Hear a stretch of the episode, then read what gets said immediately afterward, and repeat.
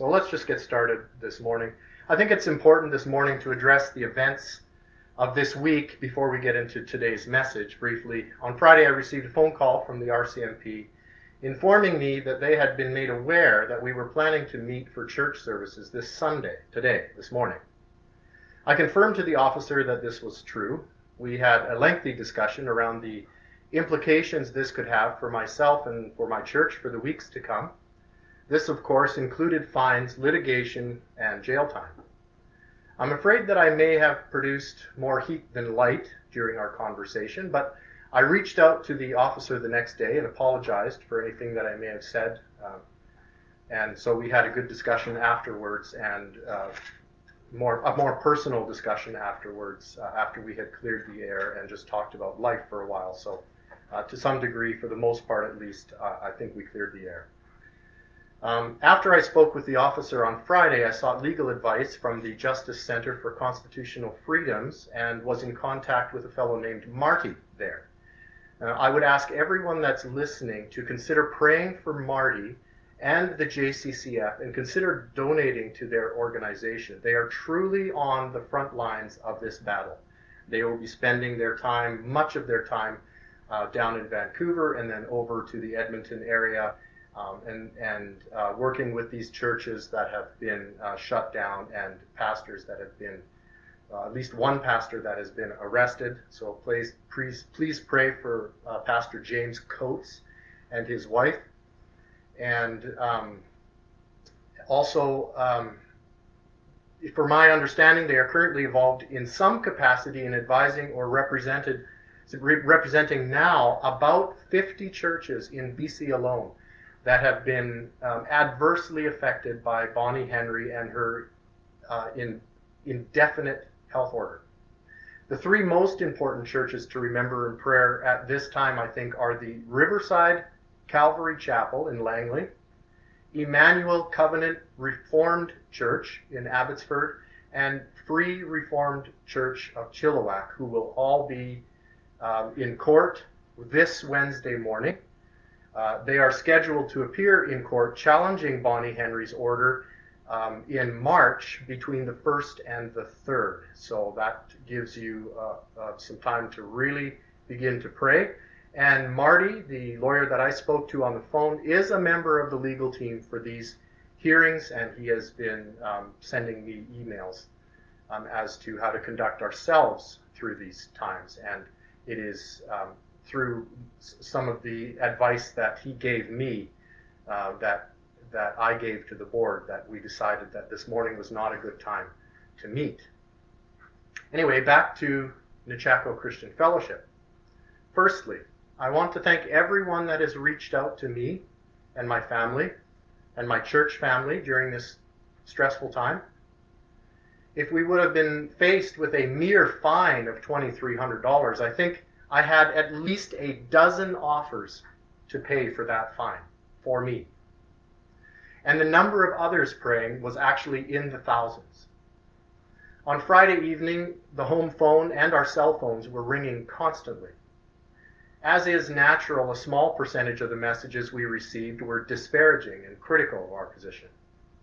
None of that changed what our church was facing, though a member of the board reached out to those of us that were available, and we had a meeting Saturday morning to discuss what we were going to do moving forward into the weeks and possibly months and even years to come, if court cases were in our future. It was at this point that the board decided that we were not prepared from a legal standpoint to allow our church to become the center of a political statement. We were unprepared legally to take on the BC government, and so we backed down. We decided to cancel our planned in-person services and did so unanimously, but with a profound sense of loss. This is when we really began to take some heat from Christians and non-Christians alike. Many, many Christians expressed their disappointment in me, personally, for my cowardice in backing away from the fight. I understand that. Nothing anybody is going to say will be worse than my own inner battles in this matter. Nothing anybody can say will be more powerful than my own questioning of my own motives for backing down. Nothing anybody can say will ring more powerfully in my ears than my Lord Jesus Christ saying to me at this time, Poorly done, weak and faithless servant. The rebuke of Christ makes the rebuke of those of you around me seem like praise.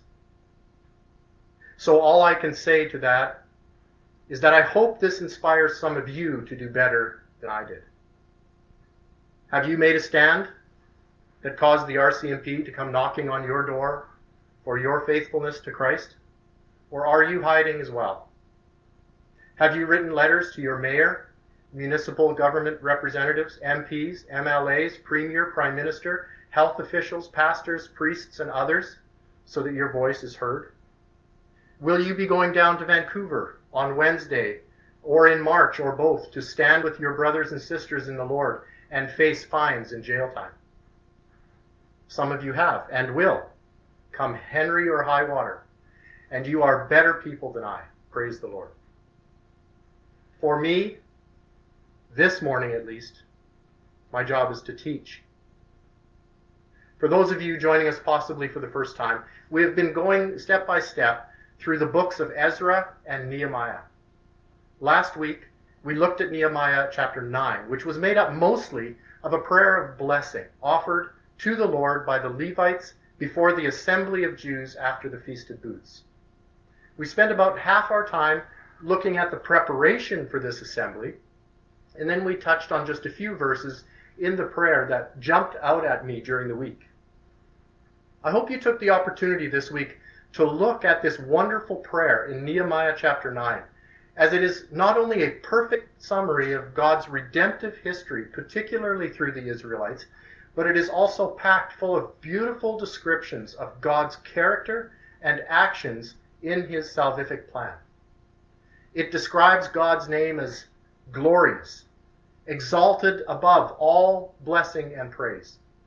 It tells us that God is righteous, ready to pardon, gracious and merciful, slow to anger, abundant in kindness.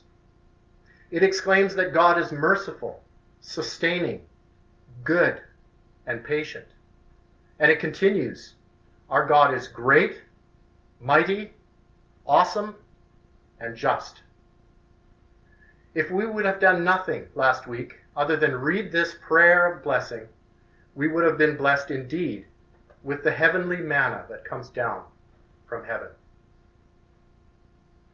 So today we are going to look at Nehemiah chapter 10. We are going to read, um, I'll, I'll, jump around a little bit at the beginning because um, there's a lot of lists of names. And so um, if you can just follow along to the best of your ability, and I'll try and I'll try and get the, the skeleton or the roots of the matter here, but skip over all of the names. So um, the Israelites had just made a covenant with God, and uh, let's begin in chapter 10, verse 1. On the seals are the names of Nehemiah, the governor, the son of Hacaliah.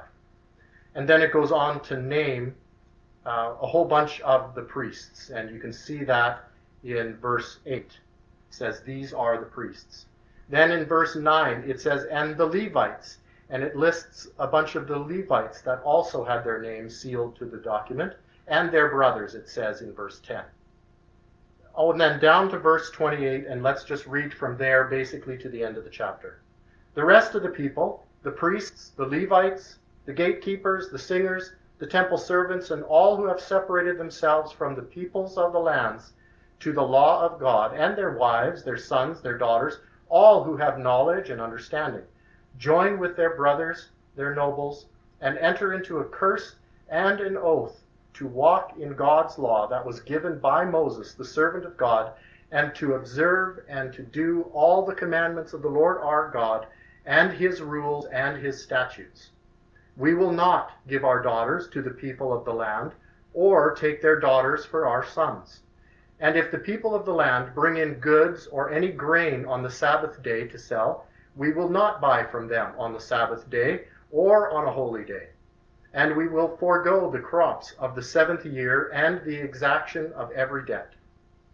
We also take on ourselves the obligation to give yearly a third part of a shekel for the service of the house of our God, for the showbread, the regular grain offering, the burnt offering, the Sabbaths, the new moons, the appointed feasts, the holy things, and the sin offerings to make atonement for Israel and for all the work of the house of our God. We, the priests, the Levites, and the people, have likewise cast lots for the wood offering, to bring it into the house of our God, according to our fathers' houses, at times appointed, year by year, to burn on the altar of the Lord our God, as it is written in the law. We obligate ourselves to bring the first fruits of our ground and the first fruits of all fruit of every tree, year by year, to the house of the Lord. Also, to bring to the house of our God, to the priests who minister in the house of our God, the firstborn of our sons and of our cattle, as it is written in the law, and the firstborn of our herds and of our flocks, and to bring the first of our dough and our contributions, the fruit of every tree, the wine and the oil, to the priests, to the chambers of the house of our God, and to bring to the Levites the tithes from our ground. For it is the Levites who collect the tithes in all our towns where we labor. And the priest, the son of Aaron shall be with the Levites when the Levites receive the tithes. And the Levites shall bring up the tithe of the tithes to the house of our God, to the chambers of the storehouse. For the people of Israel and the sons of Levi shall bring the contribution of grain, wine, and oil to the chambers, where the vessels of the sanctuary are, as well as the priests who minister, and the gatekeepers and the singers. We will not neglect the house of our God. Let's pray.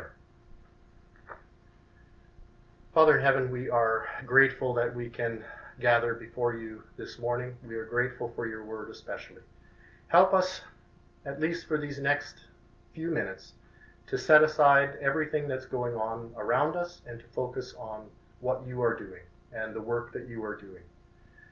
It is uh, easy to get distracted during these days. Uh, we have distractions all over, and we just ask by your grace you would give us minds to focus on your word for this time. And it's in Jesus' name we pray. Amen. So, as we began the passage, it lists those who signed the covenant. You'll notice that I titled my message, if you uh, have looked at the outline, I've titled it Israel's Covenant with God. Now, be careful. I did not title it God's Covenant with Israel. That took place long, long before this. This is Israel's covenant with God.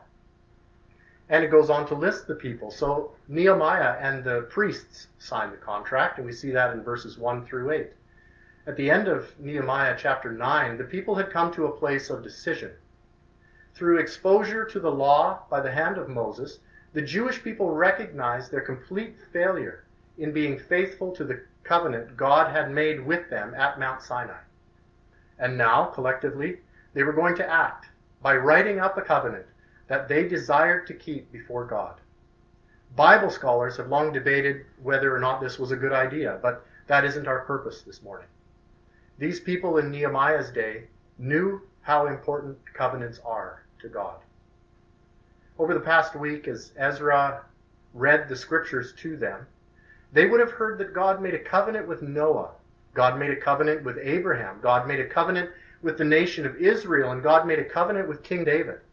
And if they were at all familiar with the writing of the prophet Jeremiah, the greatest covenant, the new covenant instituted by Messiah, was yet to come as the perfect fulfillment of all these other covenants. So in verses 9 through 13, the Levites and their brothers signed this covenant. And in verses 14 through 27, the civic leaders signed the covenant. And uh, let's look very briefly at the terms of the covenant. All covenants have terms, obligations to which each party agrees before entering the covenant. Often these terms cost each party something, but also there is mutual benefit for agreeing to the terms. So, how did the people go about making this covenant? Well, they the people agreed to accept a curse from God if they did not obey his law. This was not a curse in the popular sense of the word curse, like a solemn utterance intended to invoke a supernatural power to inflict harm on someone. It was more like a removal of blessing and protection. It could certainly, and almost always did, include disciplinary action, but always for the purpose of restoration. These people made the covenant publicly. A public covenant meant accountability. A private covenant made between two parties leaves only personal accountability, which can be fickle. When a covenant is made in front of a large assembly, though, like, say, a marriage, we cannot be faithless without others being aware of our hypocrisy. And this covenant that they wrote up is focused around three main themes. If you pay close attention, you'll notice that these three themes are the three failures of the Jews throughout the books of Ezra and Nehemiah.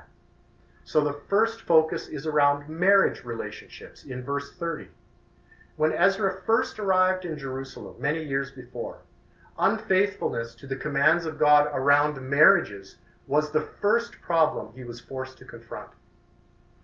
The covenant of the Jews preserved the important principle that a follower of God should only marry another similarly committed follower of God. And this is every bit as true today for Christians. When we understand marriage as a covenant, we see that there is a bond between a husband and wife that is stronger than society's expectations, stronger than romantic love, and stronger than the difficulties we will face. When a couple is merely dating or worse, living together, this unseen bond is non existent in the relationship. And this absence changes everything. It deprives any children they may have of an intangible but unmistakable security and anchor on which they can build the rest of their lives. In a disagreement, one person cannot just leave. They are faced with the necessary and edifying challenge of contending with their partner until there is some semblance of unity. To put it as succinctly as I can, I would say that a marriage covenant forces each one of us to confront the fact that we are not the most important person, even in our own life a fact exponentially obvious when we are blessed with children, either naturally or adopted. God knew this is a necessary truth to grasp before a person can live a life of fulfillment and, pers- and purpose. We cannot be the most important person in our lives. Just a brief word for the unmarried. The Apostle Paul, also an unmarried man, recognized that Jesus Christ was the most important person in his life. God granted Paul the gift of being able to remain unmarried and yet live a life of complete fulfillment. There are blessings and trials that come with entering a marriage covenant. There are blessings and trials that come by remaining single. Neither is a higher standard than the other. They are just different. The second area of focus of this covenant was business relationships, and we can see that in Nehemiah chapter 10, verse 31. The focus for the Jews in this covenant obligation was the Sabbath. There were Sabbath days, Saturdays, and Sabbath years every seventh year. Under the Old Testament law, God said that no one could buy or sell anything on the Sabbath day. Furthermore, all farmland was to be left fallow each seventh year. These citizens of Jerusalem had been breaking this law, and it was time to stop. Finally, in verses 32 through 39 of this covenant, religious relationships are focused on.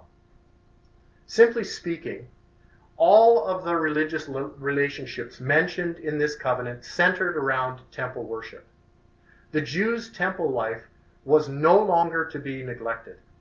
Levites and priests were to be sustained, storerooms were to be full, and offerings were to be brought regularly. And it all began with giving unto the Lord. In this regard, I know I am preaching to the choir, so to speak. Interestingly, Paul only mentions giving, it seems to me, in letters to generous churches. And so I too have nothing to teach you guys in this area. This group of people that uh, that we meet together regularly, uh, sometimes in odd ways, like this morning, is the most generous group of people I know. I had just a quick story. I had one lady um, send me a text. I dropped off a couple eggs at the church for you, and I was like, oh, I wonder if she found a container for a couple eggs. Well, a couple eggs meant six dozen. Yes, we ate eggs for quite a while, but we have generous people. I have never met a group of people that are more willing to give. You cannot know how blessed and humbled my wife and family and I are, as well as other gospel workers that our church supports all over the world due to your generosity. But just as a reminder for anyone that has forgotten why they give, simply said, the Bible teaches that we need to be givers. Not so much for the sake of those we give to, although that's important, but because giving sets our heart right about material things. If you are losing sleep over the economic hardships that are surely coming our way due to inept political leadership, try giving to someone in real need. Just to be perfectly clear, I'm not asking for your money. I am not some TV evangelist, and I use the word evangelist very loosely, telling you that you will be blessed if you give to me or this church. I cannot make this any more clear.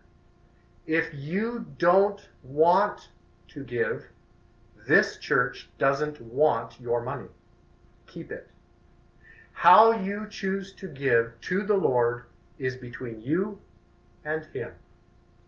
But be aware if you hold on to money so tightly that you will not give to God either here or to some other work of the Lord, then you have learned plainly where your heart is when it comes to money.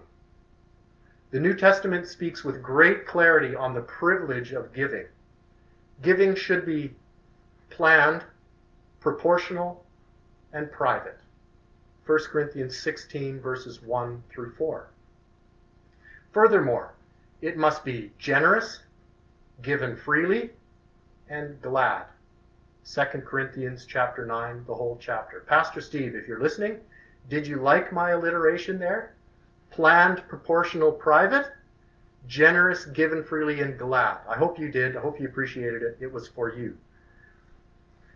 If you are reluctant to be a giver, simply talk to someone that you know who is. Ask them if it has been a blessing or a hardship in their life to give. And remember this you cannot outgive God. The third and final point that I'd like to go over today, um, I've labeled in my notes let's talk about covenants. We don't talk a lot about covenants today. Most of us don't understand them well, but we should. The theme of the covenant runs throughout the Bible because covenants act as a kind of skeleton upon which the entire redemptive story is built. We call the two major sections of the Bible the Old Testament and the New Testament, but they could just as rightfully, rightfully be called the Old Covenant and the New Covenant. From Genesis on, God institutes one formal relationship after another with various people and people groups to build his redemption story in the world. These divine human covenant relationship push forward that narrative until it reaches its perfect fulfillment in Jesus of Nazareth. That's why I want to spend the rest of today's message exploring the concept of biblical covenants. But before we do, let's back up and consider what a covenant is and how the covenantal story began. So, first of all, what is a covenant? A covenant is an agreement or promise, usually under seal, between two or more parties, especially for the performance of some action in reaching a common goal. They're often accompanied by oaths, signs, and ceremonies the most familiar of which for us today is marriage. Covenants contain defined obligations and commitments. Unlike, say, a formal contract, though, which is usually financial in nature, a covenant is deeper and is personal and relational in nature. In a marriage, for example, a husband and wife choose to enter into a formal relationship, binding themselves to one another in lifelong faithfulness and devotion to God. There is a gathering of witnesses, a solemn ceremony. There are solemn oaths, and the covenant is sealed with signatures and a ring. They each agree to certain responsibilities with which come certain benefits. They then work as partners to reach a common goal, like establishing a home or raising godly children together. That's a covenant. This type of relationship is found throughout the Bible. There were personal covenants between two individuals, like David and Jonathan in 1 Samuel 23. There were political covenants between two kings or nations, like King Solomon and King Hiram in 1 Kings 5. And there were legal covenants within a nation, like the laws about freeing Hebrew slaves and so on. Covenants were part and parcel of what it meant to live in the ancient Near East. It makes sense then that God would reach out to mankind to reveal himself and bring about reconciliation through a structure they and we already understood. Covenants are so simple, even a child can understand them, but so powerful that nations have gone to war when covenants are breached. The first covenant. God created man and woman in his image, placed them in paradise, and established a relationship with them to partner with him to spread life and goodness throughout the world. The Hebrew word for covenant, berit, isn't explicitly used in Genesis 1 to 3, but the details of the relationship between God and man are covenantal. Our first parents, Adam and Eve, were to live as priest kings on God's behalf, filling and ruling over the world and representing his righteousness everywhere. They would enjoy, therefore, the blessings of eternal life and union with God, and their only obligation was to refrain from eating from the tree of the knowledge of good and evil. To fail to live up to their end of the covenant would result in death. Simple, right? Yeah, wrong. Unfortunately, they didn't live up to their end of the covenant. Adam and Eve chose to disbelieve God and trust their own emotional instincts about right and wrong. They sinned against God shattering the divine human relationship and plunging humanity into sin and death. This monumental event is called the fall, and it accounts for all the brokenness and corruption we experience in the world today. And we'd be stuck in the wreckage of Genesis 3 were it not for divine intervention through the covenants.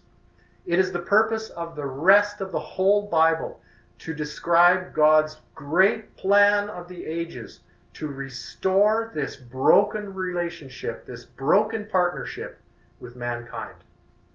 So let's very briefly look at five key covenants in the Old Testament. Well, mentioned in the Old Testament.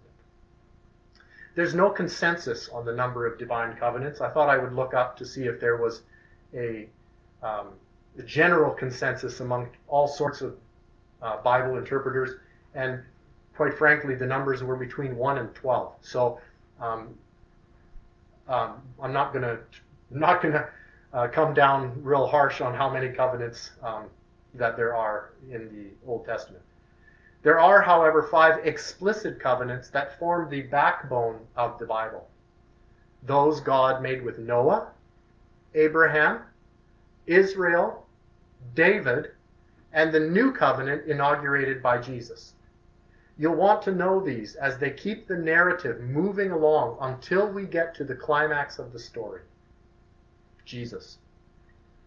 God's covenant with Noah. In Genesis 9, early in the Bible, God destroyed all mankind in a great flood, but spared Noah and his family on an ark. Once Noah exited the ark after this massive judgment, God made a covenant with Noah. He promised Noah that he would never destroy the world with a flood again. Instead, the earth would be a reliable cycle of seasons so people could partner with God in restoring life and abundance in the world. A unique feature of this covenant is that God makes these promises to Noah without any requirements in return. God knows that man will continue to sin, but God would be faithful season after season, year after year, century after century. And God sealed this covenant promise by placing his war bow in the sky, a rainbow, to be a constant reminder to all men of all generations of God's promise. Later, God made a covenant with Abraham. At least one. Many generations later, God chose Abraham. He promised to bless him with a large family, including eventually a Messiah, a deliverer, and gave him rich land in which to flourish. In return, God asked Abraham to trust him and to raise up his family to do what is right and just. God told Abraham the purpose of this covenant. God would bless all the families on earth through this one family. In this covenant, God asks Abraham to seal the covenant in blood, the blood of circumcision. Then God made a covenant with Israel. Over about five centuries, Abraham's family grew into a large community, the tribe of Israel. They became enslaved in Egypt, but God delivered them back into Abraham's promised land through his servant Moses. And it is through Moses that God makes a covenant with Israel. In this covenant, God asked the Israelites to obey a set of laws based in the Ten Commandments. And if they did this faithfully, God promised to bless them and to make them into a nation that would represent God to all humanity, so that those nations too could know that the God of Israel, the Lord, is God. This covenant was sealed again in the blood of an innocent animal which Moses sprinkled on the people. Then he made a covenant with David. This is the final covenant of the Old Testament scriptures. At this point in history, the tribe of Israel had become a large nation, led by a man named David, whom God appointed as king over his people. In God's covenant with David, he asked David and his descendants to faithfully lead the people of Israel in obeying the law of Moses and doing what is right and just.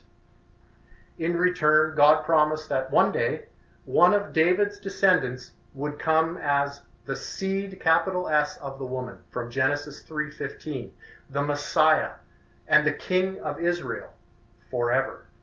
He would extend God's kingdom of peace and blessing over all mankind.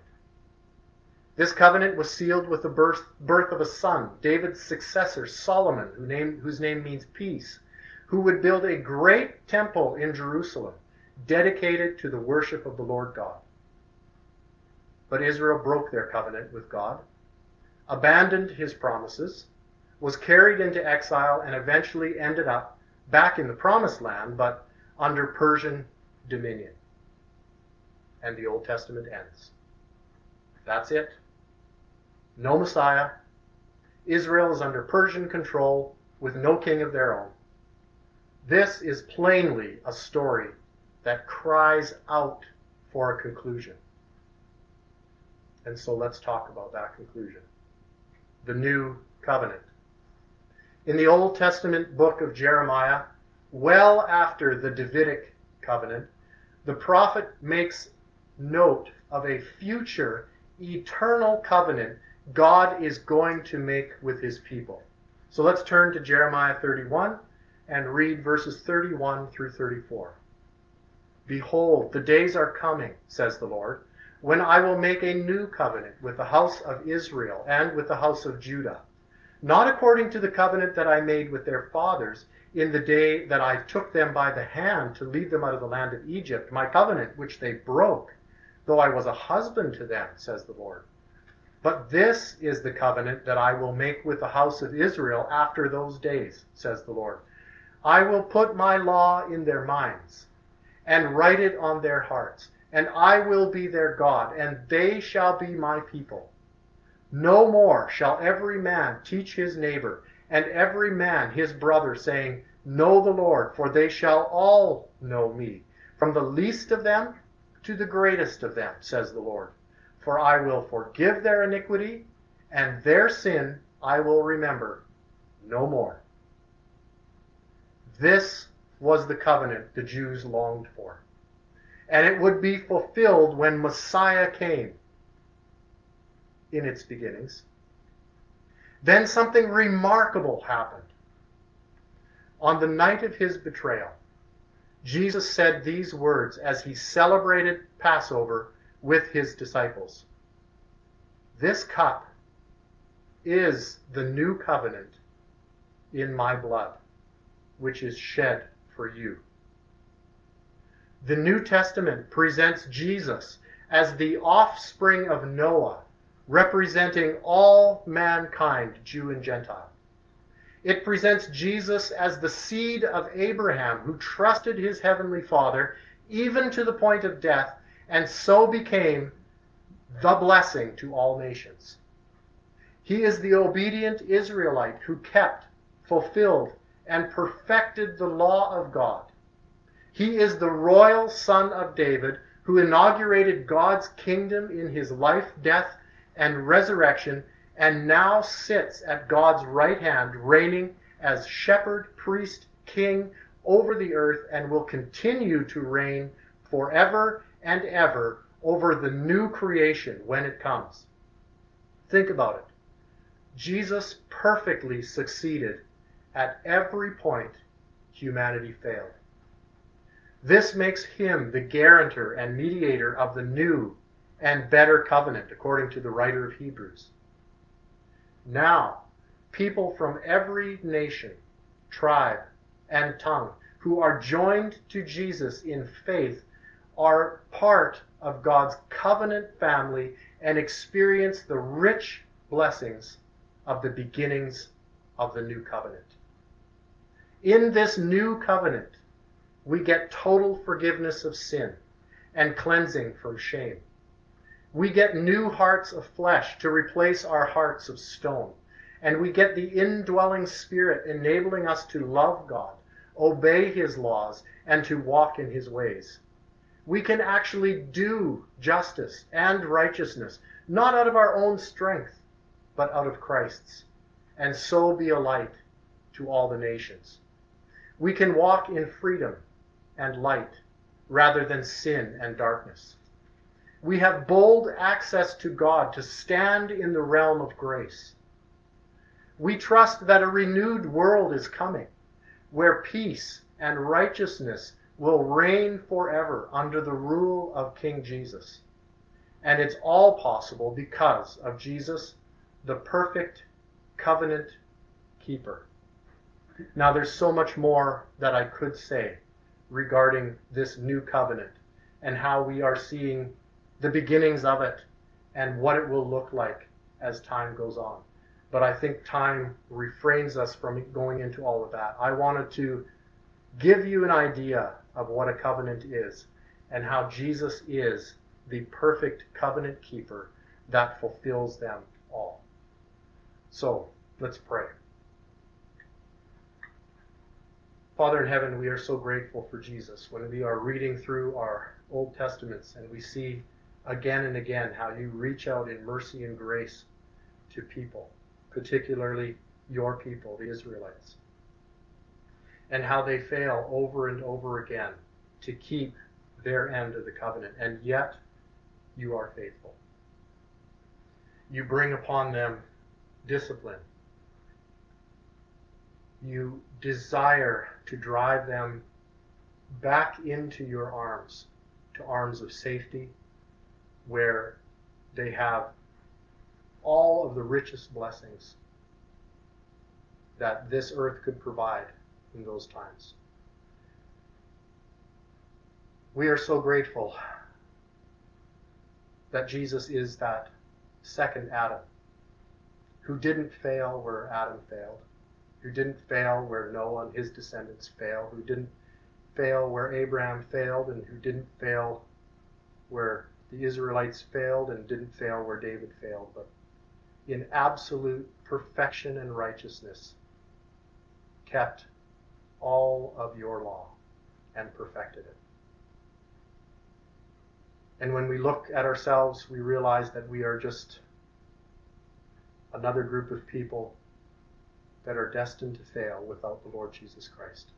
And so we place ourselves into Him so that we too can be blessed in this wonderful relationship that you have restored to us through Jesus Christ and His shed blood.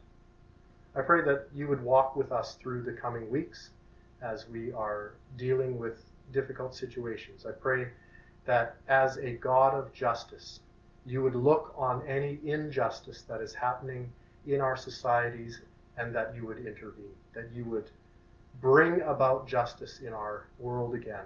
But mostly we pray that we would be a people dedicated to the truth of God's word and Jesus Christ and walking with him in humble obedience day by day. We thank you for this in Jesus' name. Amen.